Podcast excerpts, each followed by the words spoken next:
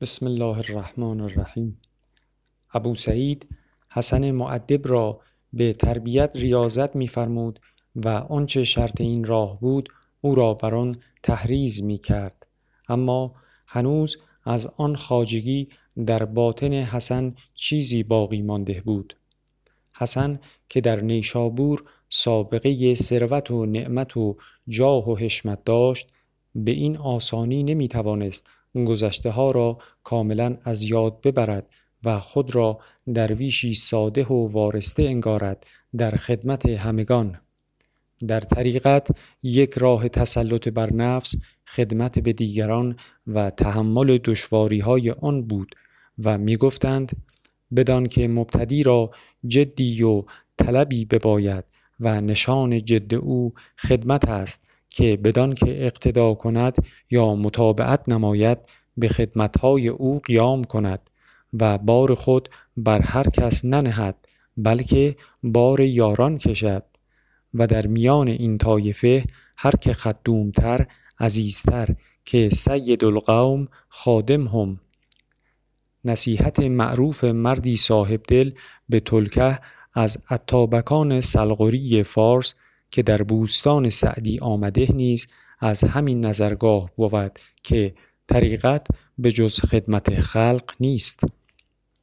ابو سعید حتی با مریدان خود تواضع می‌ورزید و با خطاکاران نیز رفق و مدارا داشت مگر نه اینکه خداوند در قرآن مجید مکرر فروتنی را دستور فرموده و تصریح کرده که متکبران را دوست ندارد.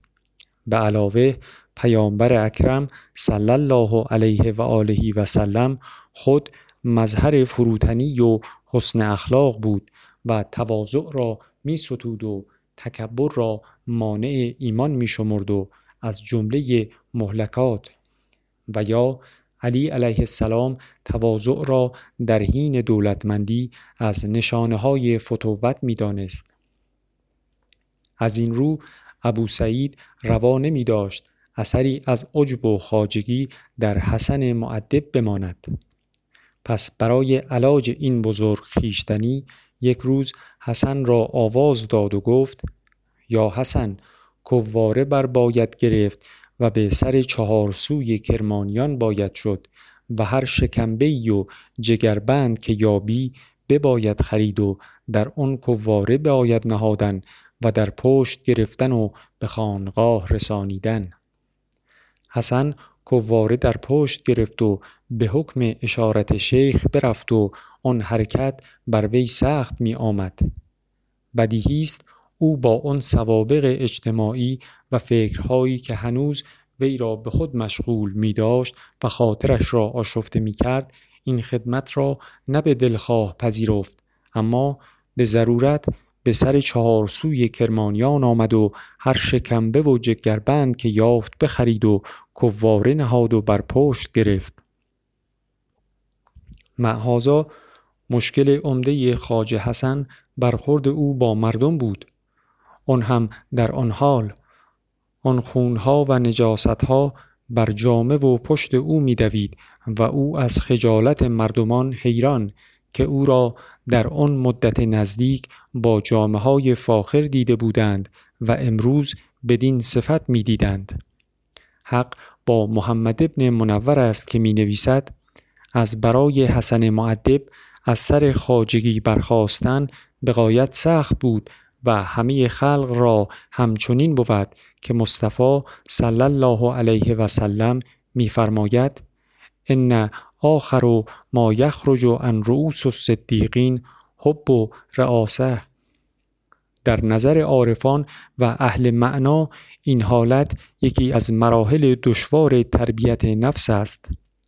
توقع احترام و علاقه به تحسین دیگران و حرس بر آن که به قول غزالی بیماری دل است حتی از برای دانشمندان و سالکان طریقت و جویندگان حقیقت لغزشگاهی سخت است. از این رو بها ولد صمیمانه می گفت هرچند هنر بیشتر میورزم و زیرکتر می‌شوم از خارداشت مردمان نیکتر میرنجم و کبرم زیاده می شود و غزالی هشدار می‌داد که عالم چون خیشتن به کمال آراسته بیند دیگران را در حق خود چون بهایم بیند و این بر وی غالب شود و اثر این آن بود که از مردمان مراعات و خدمت و تعظیم و تقدیم چشم دارد اگر نکنند عجب دارد. حسن معدب نیز هنوز گرفتار وسوسه سابقه جاه و نام بود. غزالی می گفت در طبع آدمی اندر است که نام و جاه دوست دارد حتی به شهرهای دور که داند که هرگز آنجا نخواهد رسید. چه برسد به حسن معدب که تا چندی پیش در نشابور با ثروت و حرمت میزیست و اینک در مصاحبت اهل طریقت کارش به آنجا کشیده بود که نه فقط خدمت آنان را بر عهده داشت بلکه با هیئتی چنین ناخوش در ملع عام رفت و آمد می کرد. اما مقصود بوسعید از این فرمان این بود که باقی خاجگی و حب جاه که در سر اوست از وی فرو ریزد و از این گونه وسوسه ها خلاص شود.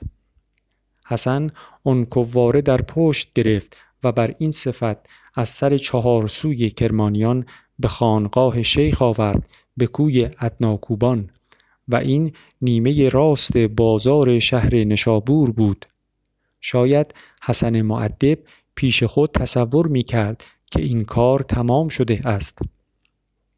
اما چون از در خانقاه درآمد و پیش شیخ بیستاد شیخ فرمود که این را همچنان به دروازه حیره باید بردن و پاکیزه بشست و باز آوردن و آن دیگر نیمه از چپ آن دیگر از چپ بازار شهر بود.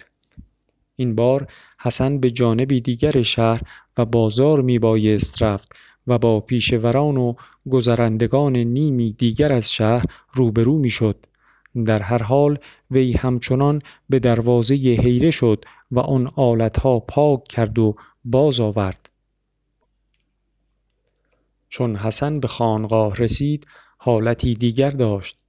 تجربه بزرگ را پشت سر نهاده بود و به اصطلاح دیگر آب از سرش گذشته بود و از آن خاجگی و حب جاه چیزی با وی نمانده بود. آزاد و خوشدل درآمد. آزاد از همه قیدها و پسند این و آن. ابو سعید گفت اینک این را به مطبخی بباید سپرد تا اصحابنا را امشب شکم باشد. حسن آن را بداد و اسباب راست کرد و مطبخی بدان مشغول شد.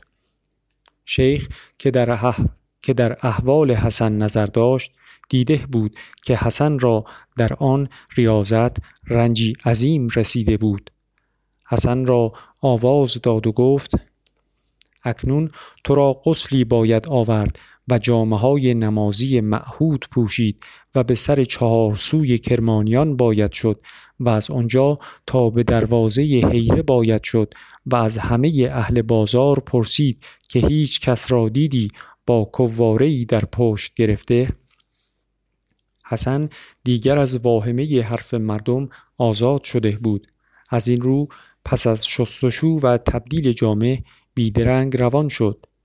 اما ببینیم بوسعید از این کار چه هدفی داشت.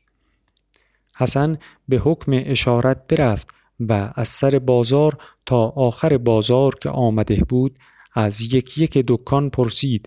هیچ کس نگفته بود که این چنین کس را دیدم یا آن کس تو بودی.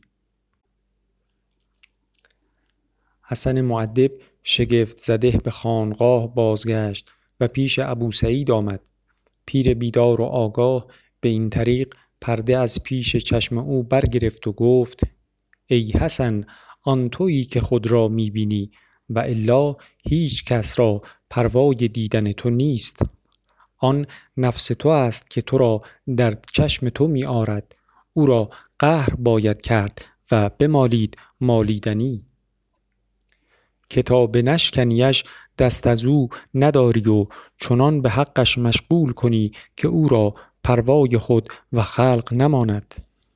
حسن را چون آن حال مشاهده افتاد از بند پندار و خاجگی به کلی بیرون آمد و آزاد شد و مطبخی آن شکم به وای بپخت و آن را بر سر سفره نهادند و شیخ و جمع بر سفره بنشستند. شیخ گفت ای اصحابنا بخورید که امشب خاجوای حسن می‌خورید. گویی از پندار و خاجگی و بزرگ خیشتنی حسن معدب که اینک پایان یافته بود آشی ترتیب داده بودند. آنچه بوسعید به معدب گفت نکته ژرف بود و اندیشیدنی و به قول مولوی خود حقیقت نقد حال ماست آن.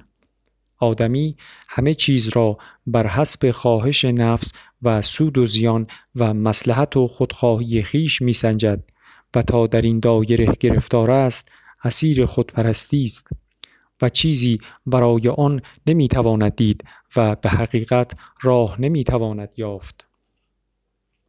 غرورها و خودشیفتگیها همه از اینجا سرچشمه می‌گیرد و زیانهای فردی و اجتماعی آن به حدی است که الیوت شاعر معاصر انگلیس می‌گوید نیمی از زیانهایی که در این جهان صورت گرفته ناشی از اشخاصی است که مایلند خود را مهم احساس کنند.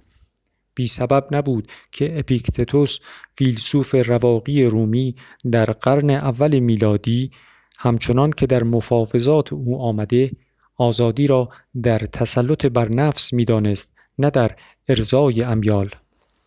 ابو سعید ابی خیر نیز قهر نفس و چیرگی بر آن را وجهه همت داشت و به یاران و پیروان خود گوشزد می کرد زیرا وسوسه نفس را بزرگترین مانع آدمی در راه حق می دانست و می گفت پنداشت و منی تو هجاب است از میان برگیر به خدا رسیدی.